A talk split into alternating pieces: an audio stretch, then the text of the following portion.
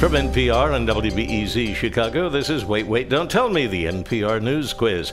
I don't know if Beale Street could talk, but Bill Street can. I'm Bill Kurtis. And here is your host at the Chase Bank Auditorium in Chicago, Peter Sagal. Thank you, Bill. Thanks, everybody. So, we thought we were handling 2019 just fine. We were taking things day by day. We were keeping up with the pace of events, but it is time to admit it. We can't keep up. We need to take a break. While we breathe deeply into a paper bag, here are some of the reasons why we're already nostalgic for last year. First, an interview from one year ago that will be more and more relevant this year with a guy who hopes to get an office so important he'll never have to speak to people like us ever again. Pete Buttigieg, the mayor of South Bend, Indiana, is a long shot candidate for president, but then again, as we now know, anything is possible. You were elected mayor at the age of 27, which made you the youngest mayor of a city above 100,000 people in the country. Yeah, at the time, yeah, I was 29. So, 29, uh, excuse me, excuse me. Uh, youngest mayor. Uh, of course, that's a record that you only stand to lose. So, Right, exactly. Uh, I held it for a time, and then somebody uh, uh, sent me a message on Twitter saying, "Hey, you can't keep calling yourself the youngest mayor of a, a city under 100,000. I've got you beat." Damn. Yeah. Did, did, was there a skepticism like you're 29 years old? What the hell do you know about being a mayor? Yeah, sometimes door to door, somebody would say, "You know, I got underwear older than you," or something like that. You're known as a South Bend booster, right? We Oh, yeah. know this, yeah. No, absolutely, it's, it's the best city in the. Maybe not the biggest, maybe not the oldest, but certainly the best city in the country. Whoa. All right. You didn't you didn't just say it's a nice city, you didn't say it's a nice place to live, you didn't say you said it's the best city in the country, so prove it. Go. Tell me why. Oh, that's. Oh, come on. Is pandering. Is it, is it, you can't just gesture to the people. Is that, that's not leadership, that's butt kissing. Come on. Wow, that is some quality pandering. So, how old are you now? Out of curiosity. Old enough, I got to think about it first. I'm 36. 36. Wow, Wow. but I'm but I'm 35 and I I'm haven't sorry, done Hari. anything. Yeah. Just done nothing. I, like my parents aren't here, but I feel like they felt a little burn right now. Right then. All, So I- all the I- way in New York, the second greatest city in the world. I love that. Is it when now you you were like headed for? I mean, you were maybe in finance or something like that with your background. Did your friends say, when, "Oh, I'm going back to South Bend. I'm going to run for mayor"? Did they think you were crazy?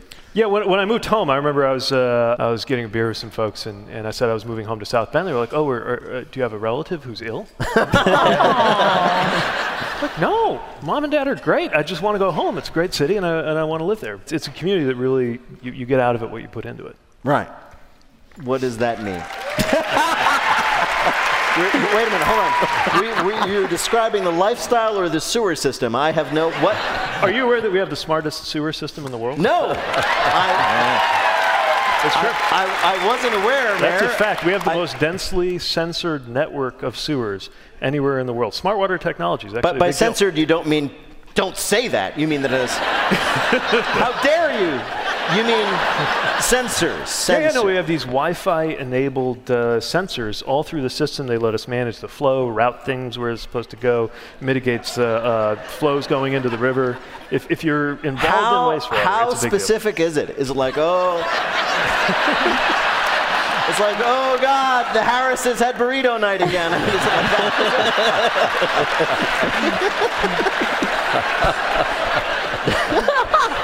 that? So. Yeah, well, I. I, I got to talk to you about your ambitions. Uh, you're a rising star in the Democratic Party. You ran for Democratic chair earlier last year. So, um, so uh, what are your plans for, say, 2020? because No, I mean, I, I have the best job in the world and just try to keep my head down, do a good job. And, Yeah. Um, I got plenty to keep me busy. right, things and things are going fantastically well in South Yeah. Bend. Do- uh, does it worry you that, that nobody with a funny name like yours could ever get elected president? around here, it's actually an asset. You know, this is a community. We, you know, a lot of East European uh, Sure. settlement here in South Bend. We got one guy, uh, uh, Sheebish is his name. He, he, he was uh, ran for office recently. Um, not one vowel in his entire name. Really? I'm not kidding. There's a lot of Y's and S's and Z's. No vowels. Okay. Well, Mayor Pete, we have invited you here to play a game we're calling. Welcome to North Bend, stranger. So, as we know, you were the biggest booster of South Bend, but what do you know about the town's arch nemesis, North Bend, Washington?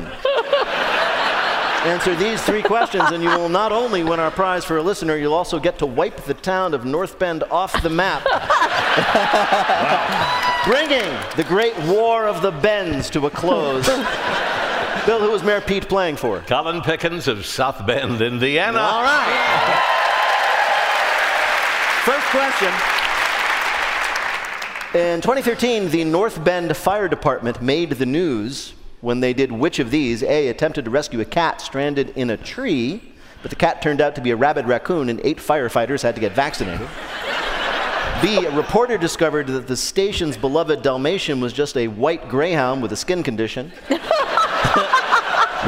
Or C, they accidentally pumped jet fuel instead of water onto a training fire, causing a gigantic fireball. You know, we have an outstanding fire training center here in South and I can see how, I mean, it's magnificent. You should see it. Uh, and I can see how if you didn't, there might be issues with which fluid goes in which pump. So I'm going to go with C. You're right, that's what happened. And by the way, you were right. What happened was is the fuel got into the line that they used for recycling the water for their next training exercise, and boom, That is rough. Man. Yeah, Oh. went viral on Twitter. All right, very good. Uh, North Bend's true claim to fame is that it was the setting for David Lynch's TV series Twin Peaks.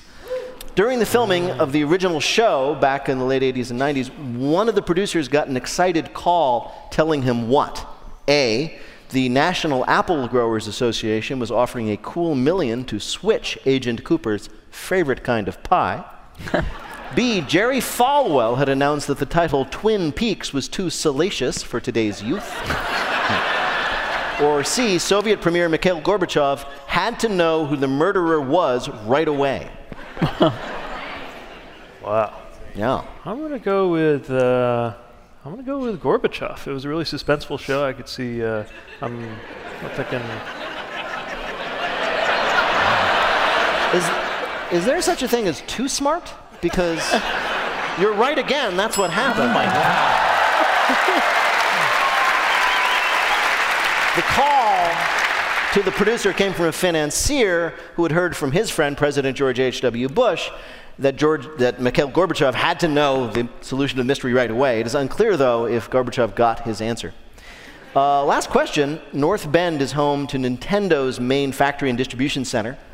And Nintendo director Shigeru Miyamoto has spent time in this town where people have observed him pursuing his favorite hobby. What is it? A, leaping on mushrooms, hoping that one day he'll be launched into the air. B, pulling out a tape measure and measuring everything he comes across. Or C, finding kids playing a Nintendo DS, taking it, and immediately beating their high score. I'm going to go with B, the tape measure. Sounds like uh, just the kind of hobby that a great video game designer would have. You're right again. Oh!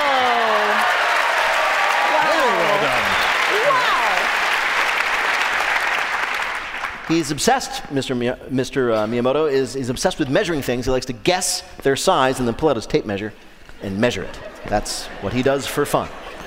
Bill, how did Mayor Pete Buttigieg do on our show? With those three right answers, I smell re-election. There you are. Pete Buttigieg is the mayor of South Bend, Indiana. Mayor Pete, thank you so much for joining us.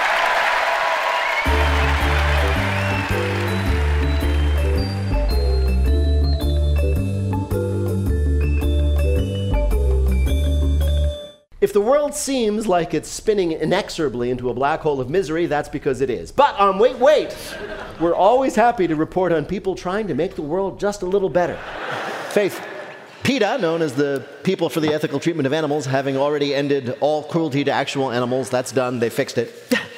They're now trying to change what? Oh, they're trying to change the way we, our, our idioms that involve animals. They're trying to change our animal metaphors. That's right. PETA has issued vegan. I just brought on the bacon with that answer. You certainly did. PETA has issued vegan friendly updates to a number of animal unfriendly phrases, including changing kill two birds with one stone to feed two birds with one scone. Is that true? leading to a protest from the people for the ethical treatment of scones. Uh, instead of bring home the bacon, bring home the bagels. That's what they want you to say. Bring home the bagels. But I gotta say, don't don't say that. Don't do that if you're in the Midwest and you have a visitor from New York, because they will just not shut up about how bad your bagels are. I do have to give props to our French exchange student Brigitte in high school who couldn't get a grasp of all the idioms, and she'd say, oh, two birds dead. We have some more for PETA in case they need more. Like, um, uh, that was the straw which the camel refused to use because it was ecologically irresponsible. Yeah?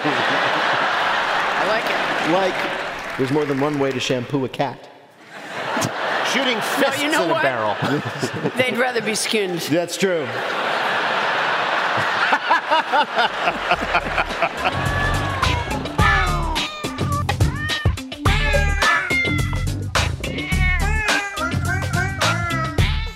When we come back, we celebrate 20 years of being tolerated by NPR with two of the people who tolerated us the most Robert Siegel and Nina Totenberg. And all of you who never exercise, we've got another excuse for you. That's all in a minute on Wait, Wait, Don't Tell Me from NPR. Support for this podcast and the following message comes from SimpliSafe Home Security. SimpliSafe believes fear has no place in a place like home. That's why they made a completely wireless home security system that can be self installed in under an hour. SimpliSafe sensors are built to protect every point of access to your home doors, windows, garage, you name it. Best of all, SimpliSafe has no long term contracts. More than 3 million people have already protected their home with SimpliSafe Home Security. Learn more about SimpliSafe by going to simplisafe.com/slash wait. The current tension between the United States and North Korea is really intense, and it's easy to forget that the two countries have a complicated past. On the latest episode of Throughline from NPR, we look back at the origin of this strained relationship to make sense of what's happening today, Throughline, the podcast where we go back in time to understand the present.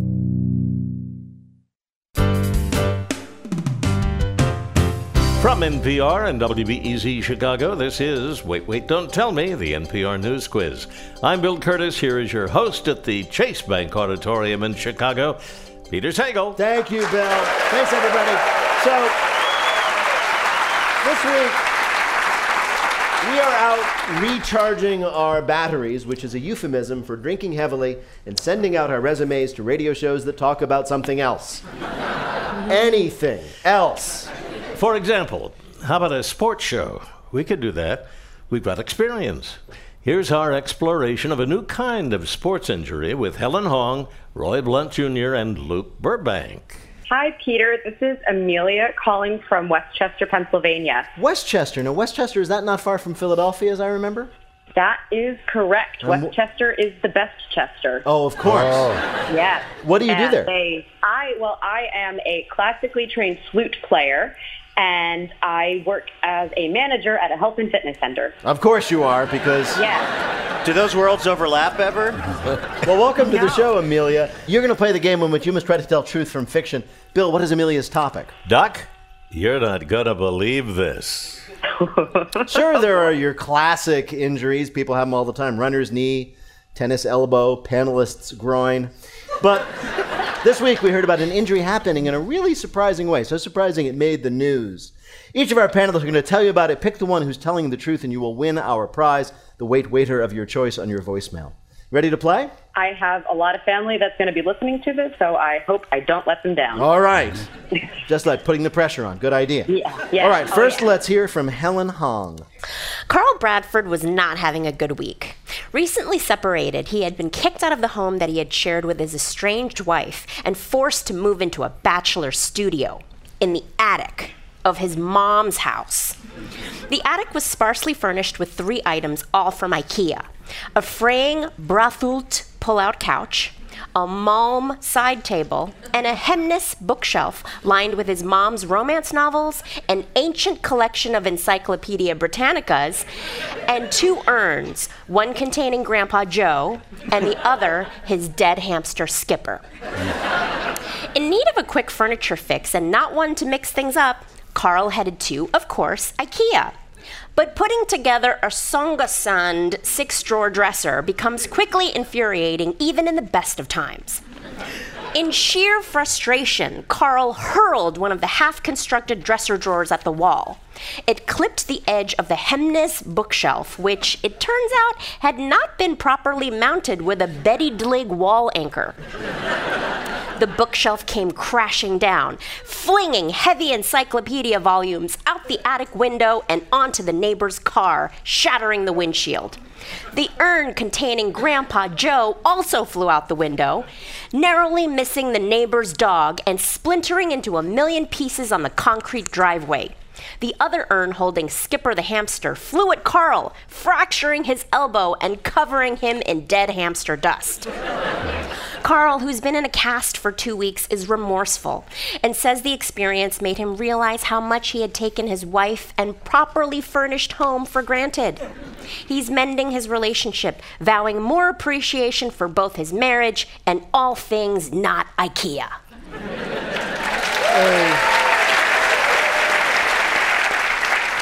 a multiple catastrophe cascade, courtesy of IKEA. Your next story of an unlikely injury comes from Roy Blount Jr. Volleyball is what nudists play. It's a big nudist thing. You see a bunch of naked people and you wonder what's up. Then you see they're playing volleyball and you go, oh, it's nudists. but golf? Nudists playing golf? It don't seem natural. Now it has happened. The first nude golf day at a course in northern Australia, organized by 69 year old Brian Jensen, who runs a nearby nudist retreat. Shoes and hat and nothing else. Puts another connotation on how you're swinging, said Jensen. 30 golfers took part. Only one suffered an injury. Bitten by a scandalized wombat? Ball in the wrong hole? No, this fellow just didn't want to use a cart, so he carried his bag of clubs over his bare shoulder, and it chafed kind of bad. Puts another connotation on how's it hanging, I guess.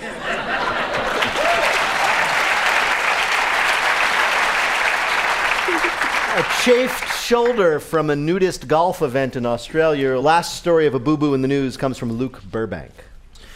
Doctors at Kindred Hospital in Brea, California, listed Kevin Dodrell in satisfactory condition this week with a broken leg and radial fracture, but they say things could have been much worse after he raced through a four way stop on his bike and collided with a UPS truck. His family says things went about as they were expecting, considering he was riding a Peloton stationary bicycle he'd modified to take on the street. The bike was a birthday present to Dodrell from his wife and kids, and he admits to having been a little confused when he first unpacked the gift. Well, I didn't realize it was a stationary bike at first, he told the Brea Post Dispatch.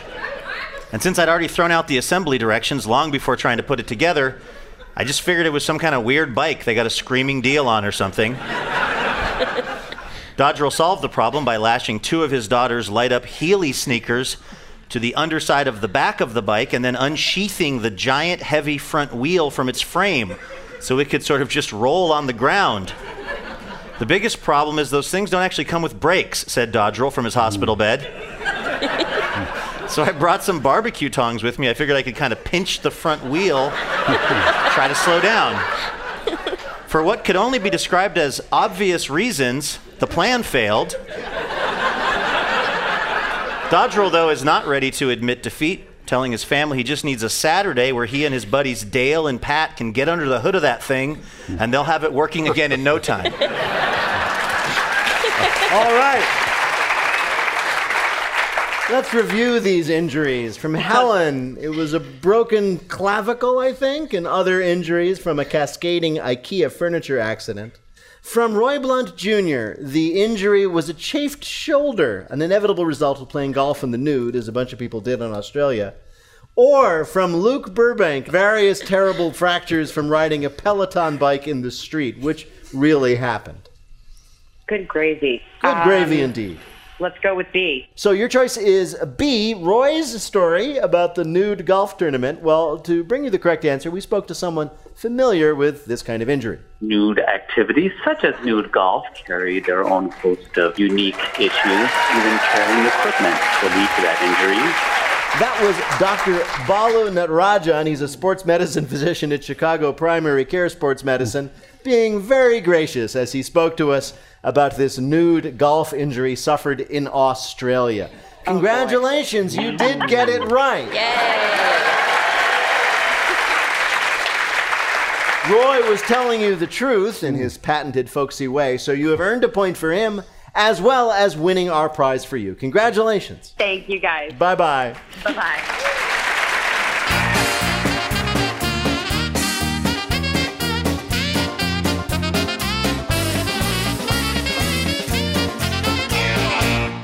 Last year, we at Wait Wait celebrated the fact that we have been on the air for 20 years, and NPR celebrated the fact that even after all that time, we haven't completely destroyed their reputation.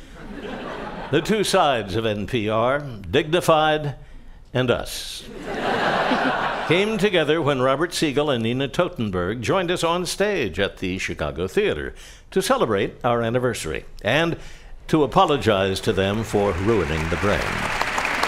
So, welcome back. You've both been on our show before. Robert, you have re- you retired from after a long career at uh, I NPR. did. I retired in January. Yes. And and, and uh, how are you doing? Do you- I'm doing whatever I want to do. Yeah, I and, know. uh, uh, and it's a lot of fun. Well, how are you spending your time? I uh, listen to some radio. I, I do anniversaries, 20th anniversaries, 30th anniversaries, weddings, bar mitzvahs, birthday parties, birthday parties, whatever you need. Nina, you're still at it, uh, and are you still enjoying yourself after this this many uh, years of uh, doing reports? Most of the time, yes. When I got a great story, yes. Yeah. About the eight, hour 18 that I'm on the air, and there have been a lot of those lately. Yeah. Uh, it gets a little old. Yeah, well, I do know that one thing you've been covering the Supreme Court for many years, but the party scene there is about to get lit. It's been lit before. I know. I mean, I know. I, I do want to ask you. Um, so, 20 years ago, NPR started this show, and and you guys were, I don't know, the backbone of NPR's serious reputation. What did you think of it? I thought it was just great. I loved it, and I loved to be invited, and that we have all these Yes. great people here, and you. I, I don't know if the listening public knows this, but everybody at NPR, most especially Nina and Robert, but not only them, actually have tremendous senses of humor and, and kind of, I know this, you wish you could indulge it more on the air. So we wanted to ask you now i- i- to go back to some stories and see if there's anything you wish you had been able to say. Do you realize how many people have a job to keep us from saying what we might I say? I understand that. I've That's seen a, them. That's a, that's a profession. I've Yeah. seen, I, I, I, I used to watch you guys. Including you once. That's right. I was in that. Including you I once. was in that line of work. I, I was hosting All Things Considered, and I somebody handed me live on the air what I was supposed to say, the intro to a Robert Krulwich piece. Yeah. And their hands had moved on the typewriter. And so that the, it was gibberish. Right. That was the only thing wrong with the copy, as I recall. It's oh, utter gibberish, And- it was I French. said, I looked at it, and I had not at that point done a lot of hosting, and I looked in the booth and I said, I can't read this, and pointed at the booth to play the piece. Right. He was then the news director or vice president for news or whatever director, yeah. bloody title they gave you in those days. Yeah. Um, and he called me to his office Yes. and he could barely conduct my reprimand because he was laughing so hard. and I, I said to him, Well, what should I have done? And he said, You could have said, We're having technical difficulties. That's right. That's right. and I have ever since used that. We're ha- if you have, hear me say, We're having technical difficulties, that means I don't know what the freaking hell is going on. You two, you two are so famous uh, to uh, uh, to many people, but a very specific group of people, and you're also not recognizable. Like you, ha- we have to close our eyes to be like, oh, there are those famous people, right? so, what what is the funniest or most memorable fan encounter you've had? I, I remember there was a period when uh, the typical Washington cab driver uh, had a graduate degree from a university somewhere in East Africa or in the Horn of Africa. And they drove around all day and they all listened to NPR nonstop. And um, I must have had, in the course of a couple of months, three different cab drivers with whom I had the following conversation, which was, You're, you're uh, Carl Kasell? Uh, and, uh, I would say, uh, no, no, I'm on in the episode. Uh, Scott Simon? No, I'm Robert Siegel. Oh, Robert Siegel! He says, your, your, your coverage of Eritrea is not very good. Well, Robert Siegel and Nina Totenberg, we are delighted to have you here, but you know the drill. We have asked you here to play a game we're calling Robert Siegel, meet actual seagull. Uh-huh. Nina Totenberg, meet actual Toten bag. you two have been subject to terrible puns about your names for your entire career, so why not make a game out of them? Answer two out of three questions correctly. You'll win our prize for one of our listeners, the voice of their choice on their voicemail. Bill, who are Nina and Robert playing for? Gail Nicholson of Westland, Michigan. All right. Seagulls seem like a nuisance, but some groups over the years have made use of them. How? A. Fishermen in Nicaragua tied them to their boats like flying sled dogs. B. Inuit people used to stuff a dead seagull in a bottle of water and let it ferment, making seagull wine. Or C. Polynesians used to train them to race with each other, and they did it by making them chase a fake herring tied to a kite. Herring? Well, uh, not only Polynesians, people across the street from my elementary school did this. So uh, I'll, I'll, I'll go with that one. We're going for herring. You're going.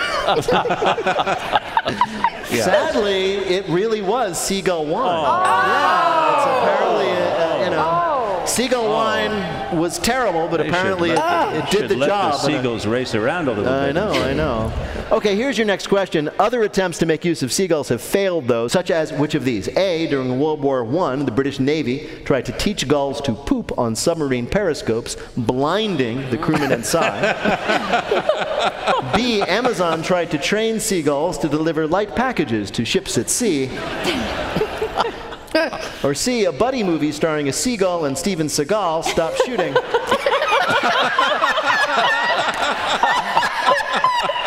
when Steven Seagal sexually harassed the seagull and it quit.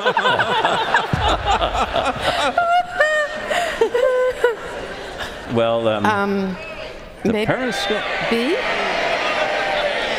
A. They think it's the poop. In this show, always go for the poop or the fart. Okay, all right. Okay. The fir- The- we'll the go fir- the poop joke. We're We'll going go with the the, poop. the periscope And of and the course, that's the right one. Nice. The idea was they would train these seagulls Yeah. by coating a fake periscope with food, and the idea is that tr- seagulls would then see one, swarm it, poop about it, and that would end the German threat. It worked with my uh, windshield. Yeah. there you go. so your last question, if you get it, you win, is of course now about tote bags. Good.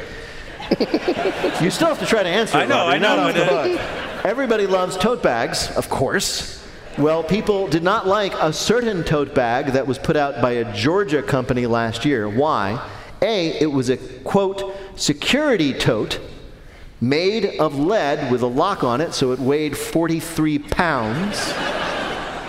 B, it was the talking tote programmed to say amusing things when you put stuff in it, like arugula again?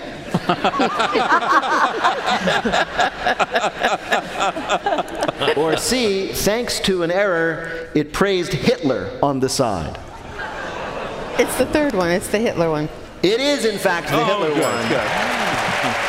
The tote bag was supposed to say, My favorite color is glitter, spelled in glitter. But due to a really poor choice of a cursive font, the word glitter really looked like the word Hitler. so it's, it seemed to say, my favorite color is Hitler. and spelled in glitter. Bill, how did Robert and Nina do in our They quiz? did brilliantly. Two out of three. Two out of three. Two out of three. Robert Siegel and Nina Totenberg. NPR legends. Robert is now walking into people's homes and listening to them. Nina is polishing her Brett Kavanaugh impression. Robert and Nina, thank you so much for joining us for this special show. Robert Siegel, Nina Totenberg.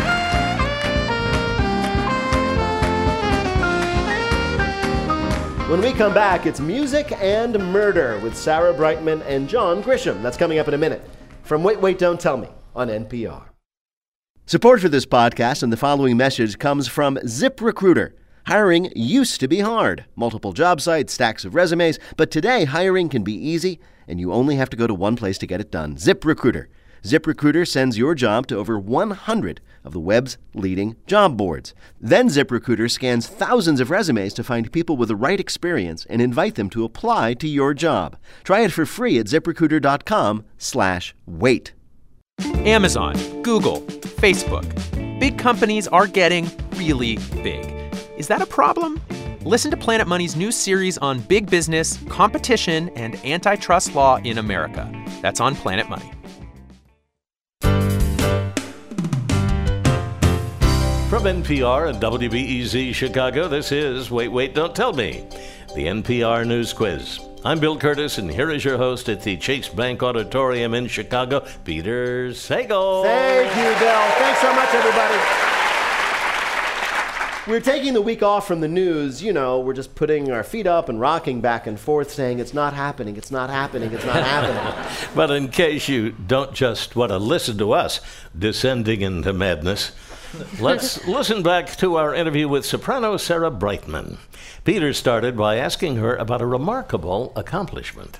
I came across that fact and I was amazed that you are the most popular soprano in the history of the world. That's really quite impressive. I know, so they say. Thank you very much. Yes, I mean there are some other pretty good sopranos out there, like Maria Callas, to you know, and Terry Well, she's not with us, I'm afraid, anymore, so one sort of takes over, if Yes. what I mean. if she wanted to keep up with you, she should have stayed alive. So, uh, I, I- w- w- we've had a lot of fun looking into it. You, you had an interesting start to your singing career, which I didn't know about till I looked into it. Can you tell us about it? Your first big act? I lost my heart to a Starship Trooper. Yes. Disco. Disco. Disco era. Sarah, this is Paula Poundstone. I'm not a music aficionado by any stretch, but it's really hard to see how I lost my heart to a Starship Trooper dovetails into a soprano doing Phantom of the Opera. Yes, I know. well, you see, I'm kind of multifaceted, if that makes any sense. No, it makes it makes complete sense. So what was what was the step after the Starship Trooper? Well, the thing was, I loved pop music, I loved uh, progressive rock music, and I loved listening to sopranos. So I just went into all sorts of different music, and, and that's what that's that's what happened. You became a cat in Cats, and Mhm. uh, you came to the attention of a gentleman named Andrew Lloyd Webber.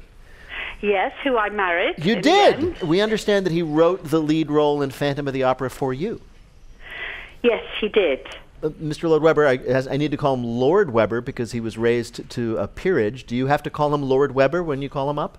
Uh, yes, I do actually. Really? Yes, and he he doesn't laugh. Before we go to the game, tell us about the new record. This is uh, your first new record in a while, right? Yes. What do you want to know? Tell me what it's like. Well, it's great. Of course. it's just great. You've got to listen to it. Um, I I came out of the Russian space program as one does, and I decided, and I went and found myself a house on the beach. I whoa, hey, wait, what? Oh, hold on. Let's rewind a little bit. The Russian space program? Yes, I was going to go to the ISS, and uh, Wait a minute. but- They but- were- but- but I didn't They were going. They were going to send you to the International Space Station. Oh, it was, yeah, it was an interesting and challenging time, but I didn't go in the end. I came out of it and um, came up with this lovely album called Hymn, and it's it's going great. I'm really happy with it, and I hope you all enjoy it. If you if you're interested in in listening to it. I, I, I think we are. I'm just going to say something. You are, as I've said, the most popular soprano in the world, but you don't act like it. I mean, you seem a little surprised that people might want to hear you sing. And you're Sarah Brightman. You're funny people. I don't know what to say. Sarah, it's not the weird thing that you said. The weird thing that you said was, I came out of the Russian space program as one does. Yeah. well, I've done it. Bill, Bill's done it. Haven't you guys? You guys have done it. Da. Da. well, Sa- well, Sarah Brightman, it is a delight to talk to you, but we have asked you here today to play a game we're calling. It's not over till Gene Simmons sings. So you, of course, created the, the lead role in Phantom of the Opera, but before that, the band Kiss starred in their one and only TV movie called Kiss Meets Phantom of the Park. We're going to ask you three questions about the second most popular TV movie of 1978. Get two right, you'll win our prize for one of our listeners. Bill, who is Sarah Brightman playing for? Suzanne Robertson of Atlanta, Georgia. All right. So you remember how this works. We're going to ask you three multiple choice questions. Get two right, you win our prize for one of our listeners. Here we go. Okay. Here's your first question. In the movie, the members of KISS have superpowers, which they use to battle an evil scientist at an amusement park who attacks them with robot versions of themselves. Everything I just said is true.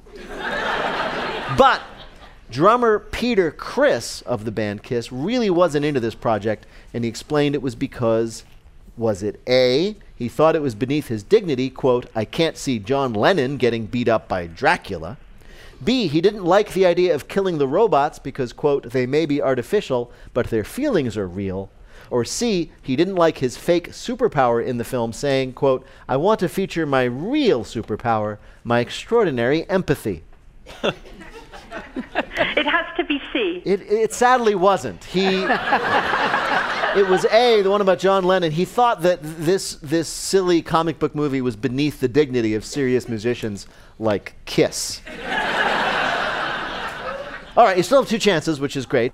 In the first draft of the script of the movie, all guitarist Ace Frehley said, all his lines were just the noise ack, ack, he'd say.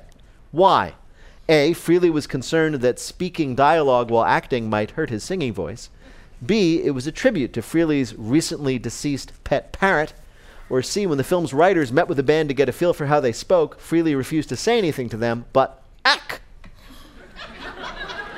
Wow. Let's go to C then. Yes, it was in fact That was C. So he picks up the script and he says, How come the only thing I say in this movie is ack? And they said, Because that's all you ever said to us, said the writers. All right, last question. If you get this right, you win. The production was plagued by tensions and clashing egos. It was a terrible time on the set. It resulted in which of the following happening? A. Drummer Peter Criss quit the film after producers asked him to change his famous cat makeup to dog makeup. In one scene, since Ace Frehley had stormed off the set in a huff, you can clearly see his African American stunt double instead. Or C, all of the Kiss songs in the movie actually ended up being performed by Aerosmith.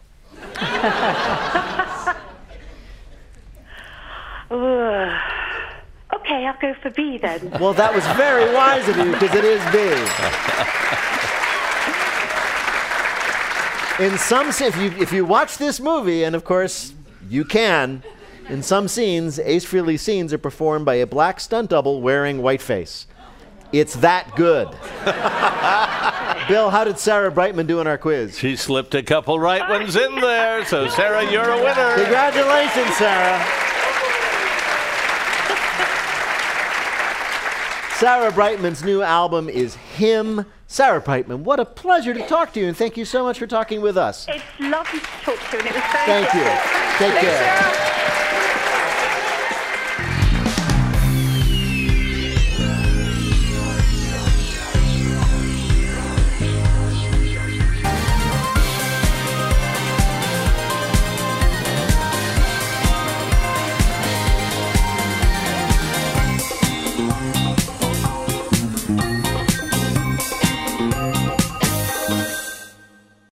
This message comes from NPR sponsor Capital One. With the new Capital One Savor card, you can earn 4% cash back on dining and entertainment. That means 4% on checking out that new restaurant everybody's talking about, and 4% on watching your team win at home.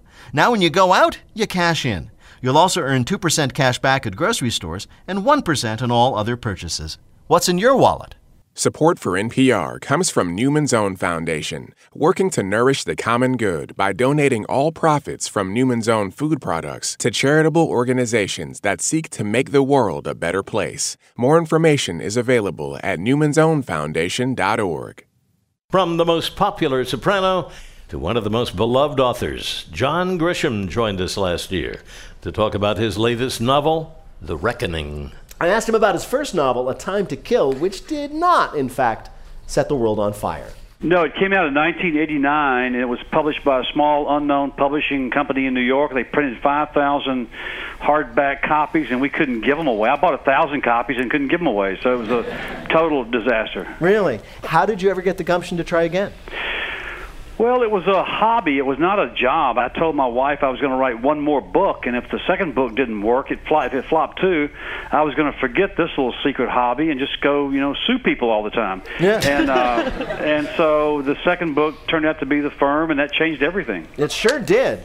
Uh, did you like sit down and think to yourself, okay, the first one didn't do well, so what do I need to do to write a, a book that will? Did you actually calculate how you needed to up your game on that? A little bit. I mean, I had the idea, and uh, it, it be, the, the idea became better, and, and my wife really liked it, and so I said, okay, I'm going to be some, a little more commercial, uh, a little more you know popular. It was a naked grab for money. Yeah. That's a good ti- That's a good title. Naked, Naked grab. What's amazing to me i- i- is how I I don't know how best to put this, but how how relaxed you seem. I've read that you, you have a schedule where you start writing a book in what is it, the middle of the summer, middle of August. Yeah. You finish by Christmas, and then you take the rest of the year off. Jeez. That was the old schedule. Uh, the new schedule is uh, I start a book every year on January the 1st and finish July the 1st. That's the goal is July the 1st. And so I give myself six months. And, uh, you know, it's, it's easy to, to write during the wintertime when things are slow and all that. I mean, I have no real job. You know, this is not a real job. So I have plenty. I have plenty of time to write. I haven't worked 40 hours a week in like 30 years. Okay, so it's not a real job. You've got great titles, so your books have good titles. Are there any titles that uh, that you rejected that you look back on and think, I can't believe I ever considered that? Like, what are some of the rejected titles? Gone with the Wind, uh, To Kill a Mockingbird, In Cold Blood. Every year when I start a book, I think, okay, I want a great title. I want something like To Kill a Mockingbird or The Grapes of Wrath or Sophie's, you know, some great title, and I just can't find them, so I stick with the something, you know. I read that you are really big into Little League baseball. I understand you have six Little League fields on your property. Seven. Seven. Wow. So, and, and, and, and, and who plays on these fields? We have about 400 kids every year from our neighborhood, from this this, this part of the county, and we have 35 teams, and we have seven fields, and we have uh, we have tons of baseball, t-ball, softball every year. I'm I'm the uh, I'm the commissioner because I own the damn place, and Yeah. I make all the rules. I paid for it, and I make all the rules. It's, it's a wonderful place, and we have kids now who play in our ballpark for. Ten straight years, but and they grow up here, so it's it's- That's it's, awesome. Do you, yeah. do, you ever, do you ever throw your weight around as commissioner? Do you ban kids for like? You know, when you have a dictator as a commissioner, people have to behave. I know. Hey, John, I understand uh, your wife plays a big role in your writing. She plays a big role. She has to approve each story before I start writing it, which Wow. can lead to some really testy moments around the house. when I have a brilliant idea for a novel and she thinks it's uh, it's not going to work, I, I get about 30 seconds to pitch an idea to her for a novel, which is really uh, the way you should write. If you can't pitch the thing in 30 minutes, uh, 30 seconds, and convince your listener that it's a good story, you're probably in trouble. We read somewhere that one of the things that your wife did for your writings, at least early on, was to nix the sex scenes. Well, she reads a lot of books, and a lot of books uh, of her books ha- have some sex. I'm not sure how much because I don't read those books, but she's always said that men cannot write sex. And so, uh, ten or so years ago, I wrote uh, I wrote a sex scene in one of my legal thrillers, and um, she reads it chapter by chapter. And so I, I gave her the, the chapter to read with the sex scene, and I heard her laughing upstairs. Oh, man. Ouch. Ouch. Ouch. She said, "You can men cannot write sex scenes." I, I, I haven't done that. I tried one time, and she laughed at me. Well, John Grisham, it is a pleasure to talk to you. We have invited you here today to play a game we're calling the Comfy Cotton Brief. Comfy Cotton Brief. Yes, you write about legal briefs, so we're going to ask you Oh, about okay. men's briefs. Okay. Answer two out of three questions about underwear. You'll win our prize for one of our listeners. Bill, who is author John Grisham playing for? Courtney Bond of St. Louis, Missouri. Here's a first question, John. In olden times, men's underwear was extremely valuable and prized by the wealthy and powerful. How do we know this? A. King Henry II of England had a royal supplier of unmentionables. B. King Tut was buried with 145 pairs in his tomb. Or C. Peter the Great of Russia invaded the Crimea just to capture a particular tailor who made underwear. Wow. I mean, are you, I'll go with C. You're gonna go with C. Actually, it was actually B. King Tut was No. buried Was with buried 145 royal loincloths. Because you you know if you're going into the underworld, you want to need support. Next question. According to a 1933 issue of the trade journal Menswear, a man's underwear should be what? A, quote, should be like a Fort Knox for the bits. B, quote, should have the grace of Apollo, the romance of Byron, the distinction of Lord Chesterfield, and the ease, coolness, and comfort of Mahatma Gandhi. or C, quote, should let a man know that whether he stagger, falter, or fail, at least he will not wiggle. These are great. Wow. I mean, I'm supposed to respond to this? You are, Uh, yes. So, uh, Peter, I can ask for help? You can do whatever the hell you okay, want. Mo, which one do you want? I want I want C. Okay, go for C. Go. I pick C. No, it was B. What? You're kidding? Responsible for this. I'm afraid you are. I'm so sorry, John Grisham. I still like, I still like A. I still It's not your fault, it's Mo's fault. We have one Uh, more for you. GQ Magazine, an authority on men's fashion, of course, urges you not, not to wear one kind of underwear. Which is it? A, briefs with pictures of animal faces on the front. B, tighty whities because, quote, they remind every woman of their dorky little brother. Or C, anything that costs over 20 bucks because by the time anybody else sees it, they've already made up their minds about you. Um, I don't like B or C. Let's go with A. You're right, yes. You did it. Apparently, it is obvious you should not wear the underwear with the big tiger face right there in the front, but GQ apparently felt they needed to let their readers know do not do that. All right. How did John Grisham do on our quiz? The defendant has been found guilty. With one right out of three. John, you're still a winner. Hey, Courtney in St. Louis, I'm really sorry about this. Um, look, I'm going to send you an autographed copy of my next book, which is not that big of a prize, but it sure beats what these guys are giving out.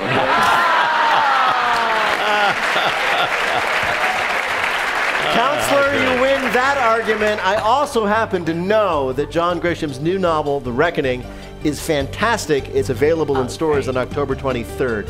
John Grisham, thank you so much for all the books Thank you, Peter. and for joining us on Thanks, Wait, Wait, John. Don't Tell Me. My Thank you, pleasure. sir. My- a lot of fun. Thank you, guys.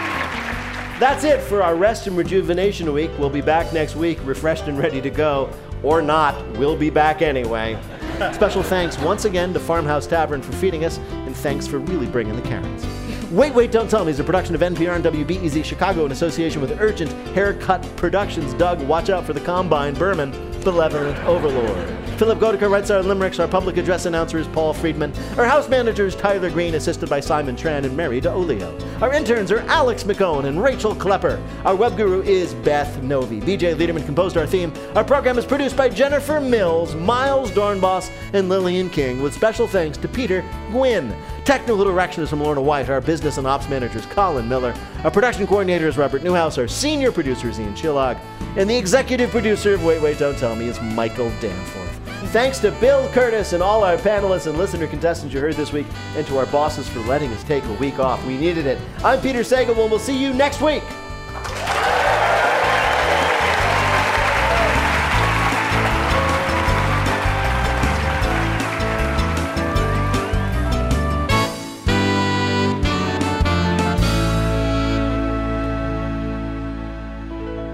This is NPR.